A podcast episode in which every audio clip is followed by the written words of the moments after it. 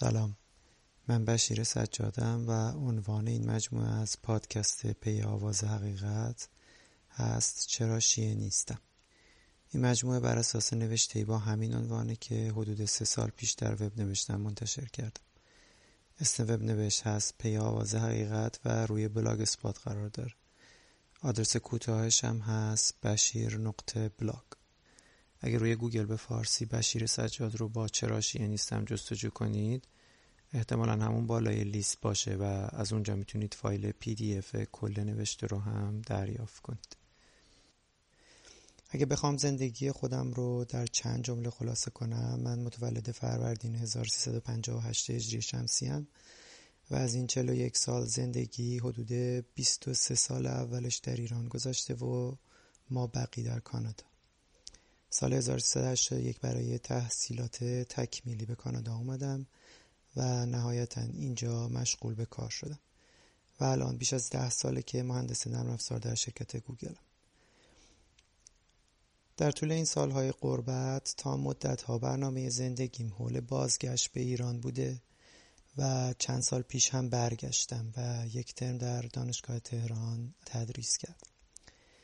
ولی اون نوشته ای که بهش اشاره کردم خیلی ارتباطی با زندگی حرفه‌ای من نداره. من در یک خانواده مذهبی بزرگ شدم و چه در محیط خانواده چه در مدرسه و جامعه در معرض آموزش های مذهبی و شیعی بودم. ارادتا به این مذهب تا حدی بوده که سالهای آخر حکومت صدام حسین وقتی مستقیم از ایران نمی‌شد به عراق رفت از طریق ترکیه و سوریه به زیارت اماکن مقدس شیعیان در عراق رفتم. در کنار این عشق و علاقه کم و بیش سعی می کردم در جلسات مذهبی شرکت کنم تا به باور اون زمانم از معارف تشیع بهره مند بشم. به هر حال تردیدها در حقانیت این مکتب از سالهای آخر زندگی در ایران آغاز شد و با سفر به کانادا و کنکاش مضاعف و آزادانه تر در باورهای مذهبی هم به خصوص تقابل بعضی از این باورها با متن قرآن این تردیدها بیشتر قوت گرفت. نسبتا زود به این نتیجه رسیدم که خیلی از اون باورها کاملا غلط بوده. مسیری در پیش گرفتم برای پالایش اعتقاداتم و تا جایی که وقتم اجازه می‌داد سعی کردم منابع دست اولتر رو و اونهایی که تحقیقی تر هست مطالعه بکنم. هرچند تا سالها کماکان خودم رو شیعه می‌دونستم ولی این مسیر نهایتا ختم شد به اینکه تعارف رو با خودم کنار بگذارم و قبول کنم که هیچ اعتقاد خاصی باقی نمونده که من کماکان به بهونه اون خودم رو شیعه بدونم. سالها از این تصمیم و ترک مذهب تشیع گذشت. خیلی هم تلاشی در اعلام عمومی چنین نتیجه نداشتم چون این به نوعی یک مسئله شخصی بود. ولی بعد از اقامت چند ماه در ایران و مشاهده وضعیت از نزدیک به این نتیجه رسیدم که مکتوب کردن این مسیر ده ساله می‌تونه مفید باشه به دو دلیل اصلی. اول اینکه احساس کردم خیلی از آدم های دیگه در ایران هستند که وضعیت سالهای جوانی من رو دارد یعنی در این حال که همون حس دلزدگی از اعتقادات قلیز شیعی یا شریعت اون رو دارند به دلایل مختلف از جمله تبلیغات مداوم دور برشون نمی‌خوان یا نمی‌تونن که از این مذهب دل بکنن. یا شاید فرصت صرف وقت انرژی زیاد برای چنین پالایش اعتقادی رو ندارد ولی دلیل دوم و مهمترین بود که به این نتیجه رسیدم که اگه گزار اعتقادی از شیعه دوازده امامی فقاهتی. برای اکثریت مردم اتفاق نیفته در آینده ایرانی آزاد مشکلات و اشتباهات گذشته ممکنه دوباره تکرار بشه. منظورم اینه که حتی اگه بالاخره گزار سیاسی از این حکومت استبدادی فعلی انجام بشه و مثلا نوعی دموکراسی و حکومت واقعی مردم در ایران شکل بگیره تشیع فقاهتی و طرفداران اون ظرفیت این رو دارن که راه رسیدن به حکومتی عادلانه رو سعد بکن. که این مفهوم حکومت عادلانه رو در فصل سوم توضیح دادم منظورم چی هست. این دلیل دوم که دلیل اصلی مکتوب کردن این مجموعه بود رو شاید باید بیشتر توضیح داد. سابقه قدرت گرفتن شیعه دوازده امامی به طور عام و روحانیت اون به طور خاص سابقه حداقل 500 سال در ایران. انقلاب مشروطه که واقعا برگ زرینی از آزادی خواهی مردم این سرزمینه دو هدف عمده رو دنبال می‌کرد. در درجه اول هدف محدود کردن قدرت مطلقه شاه و دربار بود که میشه ادعا کرد این هدف تا حدودی محقق شد. ولی هدف دوم انتقال این قدرت به مردم و ایجاد نوعی حقوق شهروندی در تصمیم گیری و برابری در مقابل قانون مدون بود که من اسمش رو می‌گذارم حکومت مردم. البته در معنای این حکومت مردم ابدا تفاهمی فراگیر بین مشروط خواهان وجود نداشت. به طور خاص اون همه حمایتی که از طرف خیلی از روحانیون شیعه از انقلاب مشروطه شد قطعا به هدف کوتاه کردن دست شریعت از قوانین کشور نبود. و طبیعتا خیلی از این روحانیون مشروط خواه خودشون رو محق می‌دونستند که بعد از مشروط کردن سلطنت جایگاه روحانیت رو در قانونگذاری و قضاوت حفظ کنند یا حتی ارتقا بدن. به تناقض های احکام اجتماعی شریعت با مفاهیمی مثل برابری شهروندان در مقابل قانون یا ملزومات آزادی بیان و اندیشه هم یا توجهی نداشتند یا دچار کچ فهمی از این مفاهیم بودند. چنان که از نوشته هاشون الان میشه این رو کامل درک به هر حال انقلاب مشروطه در این هدف محقق کردن حکومت مردم چندان موفق نبود. و از دوبال سنتی قدرت در ایران یعنی شاه و روحانیت شاید تنها اولی و اون هم تا حدودی تضعیف شد. سرکوب ظاهری روحانیت شیعه و مناسک مذهبی در سالهایی از حکومت رضاخان پهلوی ابدا به معنی تضعیف این نهاد در بطن جامعه نبود. کما اینکه وقتی در دهه 20 شمسی اندکی فضای قدرت نمایی برای گروه های مختلف ایجاد شد این نهاد به سرعت تبدیل به یکی از قدرتمندترین بازیگران شد. تا جایی که می‌تونست مخالفان اعتقادیش رو جلوی کاخ دادگستری سلاخی کنه و حکومت هم جرأت مجازات مسببین را نداشته باشه. و می‌دونیم که نهایتا این نهاد چطور همه ارکان قدرت رو بعد از انقلاب 57 تصرف کرد و وضعیت ما تبدیل شد به اونچه که الان هست. من برخلاف ادعایی که خیلی از بظاهر فعالان سیاسی مدعیش هستند و در فضاهای مجازی فارسی هم برجسته میشه فکر می‌کنم تشیع و باورهای شیعه دوازده امامی کماکان یکی از قدرتهای اصلی در فضای سیاسی آینده خواهد بود. حتی وقتی بختک جمهوری اسلامی رو کنار بگذاریم. طبیعیه که معتقدم در ایرانی آزاد کسی حق سرکوب باورهای مذهبی دیگران رو نداره. و به همین دلیل نگرانم که خیلی از بیعدالتی هایی که الان به نام حکومتی مستبد داره انجام میشه در آینده ایرانی آزاد به شکل دموکراتیک تصویب بشه. این پاراگراف مربوط به قسمت های پایانی فصل سوم مجموعه است که اینجا از روی متن می‌خونم.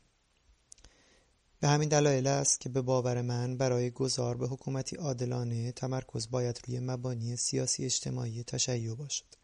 از جمله منشأ حقانیت حکومت و نقش احکام اجتماعی شریعت.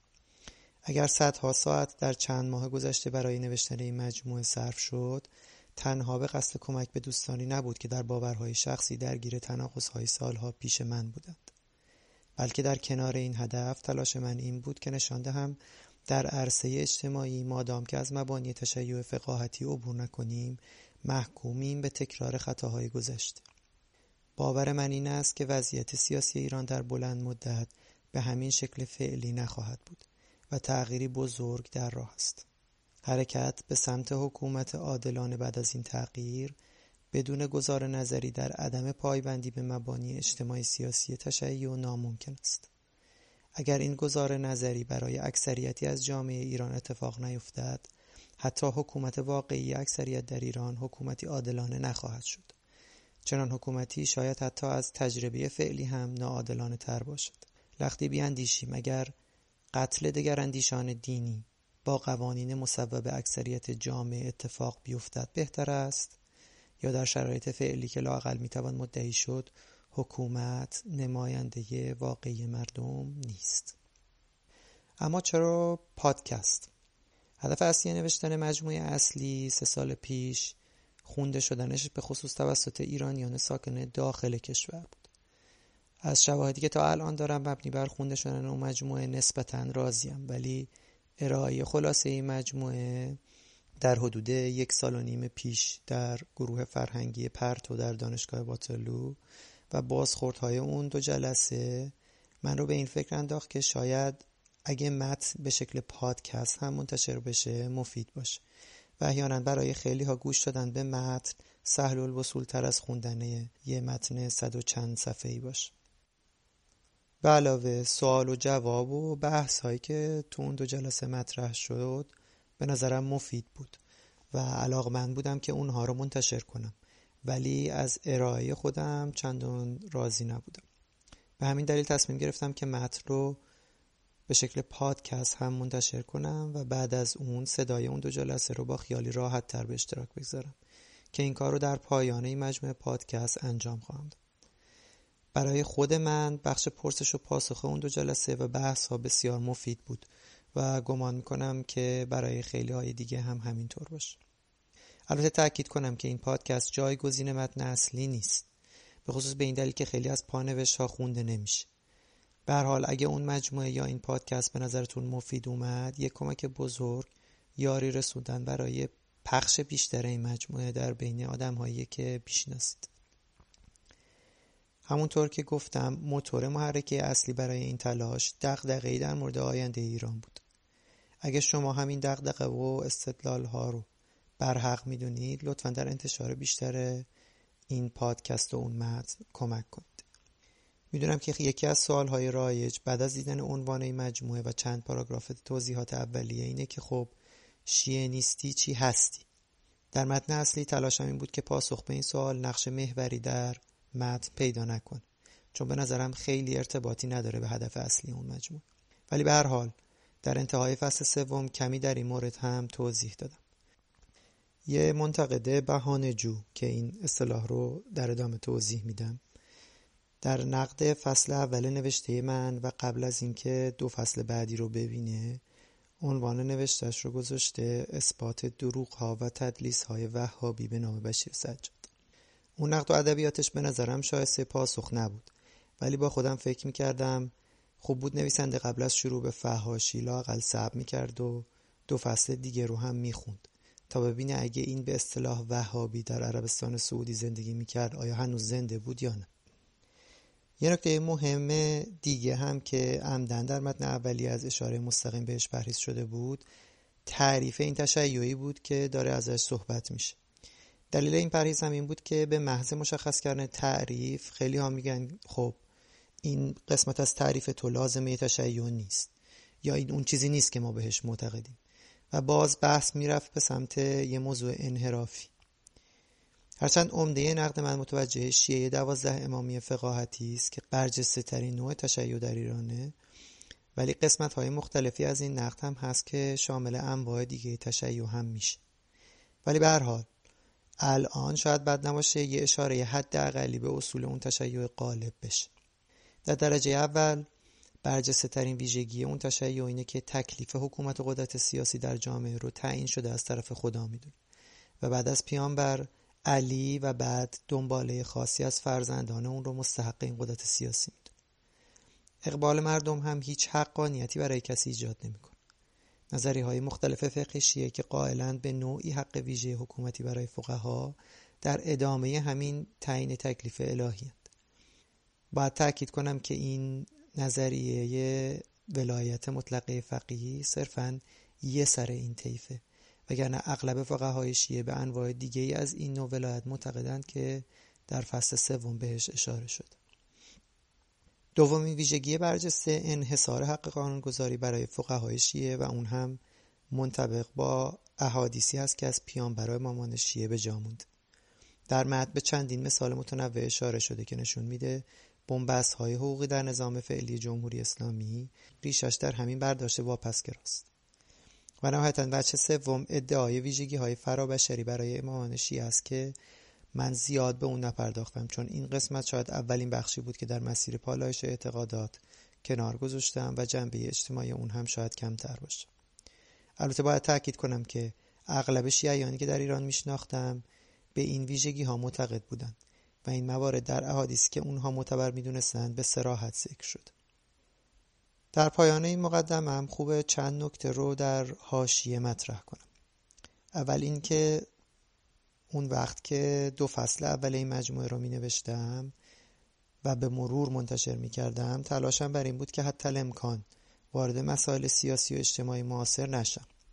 دلیل این تلاش این بود که اگه کسی اومده اینجا صرفا به دلایل اعتقادی و کلا دل خوشی هم از مسائل سیاسی نداره متن از همون ابتدا براش احساس دلزدگی ایجاد نکن. حالا در مقابل این اگه شما علاقه به مسائل تاریخی و اعتقادی تشیع ندارید می‌تونید فقط به فصل سوم گوش بدید که حول موضوعات سیاسی اجتماعی معاصر. هرچند بعضی از مقدمات مباحث اون فصل در دو فصل اول ذکر شده. دوم اینکه این مجموعه رو خوبه با دیده شرح یک تجربه زیسته بهش نگاه کنید. نه یک کار تحقیقاتی برجسته توسط یک متخصص دین یا تاریخ که من قطعا هیچ کدوم از این دوتا نیستم. شاید بشه گفت که در این مجموعه هیچ حرف یا ایده جدیدی مطرح نمیشه و اتفاقا تلاش بر این بوده که برای اکثریت ادعاها و گزاره ها حداقل یک ارجاع به متون اصلی در پانوشت ذکر بشه. ارزش این مجموعه شاید در کنار هم قرار دادن قطعه های یک پازلی باشه که به مرور در طول حدود ده سال به دست اومد. سومین نکته اینه که سعی کنید تصویر کلی رو نگاه کنید. بخش قابل توجهی از انتقادها از متن به وضوح از این دست بود که ایرادی هرچند جزئی در متن پیدا بکنن و بعد به بهونه اون تمام نوشته رو زیر سوال ببرن به اصطلاح نوعی بهانه جویی که در بالا بهش اشاره کرد. مثلا در ارائه پرتو برای کسی یک اشتباه واضح در ذکر تاریخ غیبت کبرا این بهونه بود و برای یکی دیگه این ادعا که یک واقعی مهم تاریخی رو من ابدا ذکر نکردم. هرچند هر دو مورد در متن به درستی و وضوح اومده بود. من البته هنوز موردی رو سراغ ندارم که چیزی رو در متن به اشتباه گفته باشم ولی حدس می‌زنم اگه کسی به اندازه کافی وقت بگذاره از این دست اشتباهات می‌تونه پیدا کنه. ولی تصویر کلی و مجموعه شواهد در کنار هم به نظرم استدلال مفیدی است برای کسانی که تردیدهای 17 18 سال پیش من رو دارن و می‌تونه کمک بکنه به تسریع در طی این مسیر. نکته دیگه که نوعی پیشنهاد به امثال خودم هست اینه که مرعوب استدلال های به اصطلاح فرجام خواهی از صاحب نظران نشید. ببخشید که ترجمه این عبارت رو دقیق نمی‌دونم ولی منظورم همون اپیل تو اتوریتی است کسی در نقد حرفای من در جلسه پرتو می‌گفت این چیزها که تو میگی نیاز به چند ده تخصص مختلف داره. تو مگه این تخصص ها رو داری؟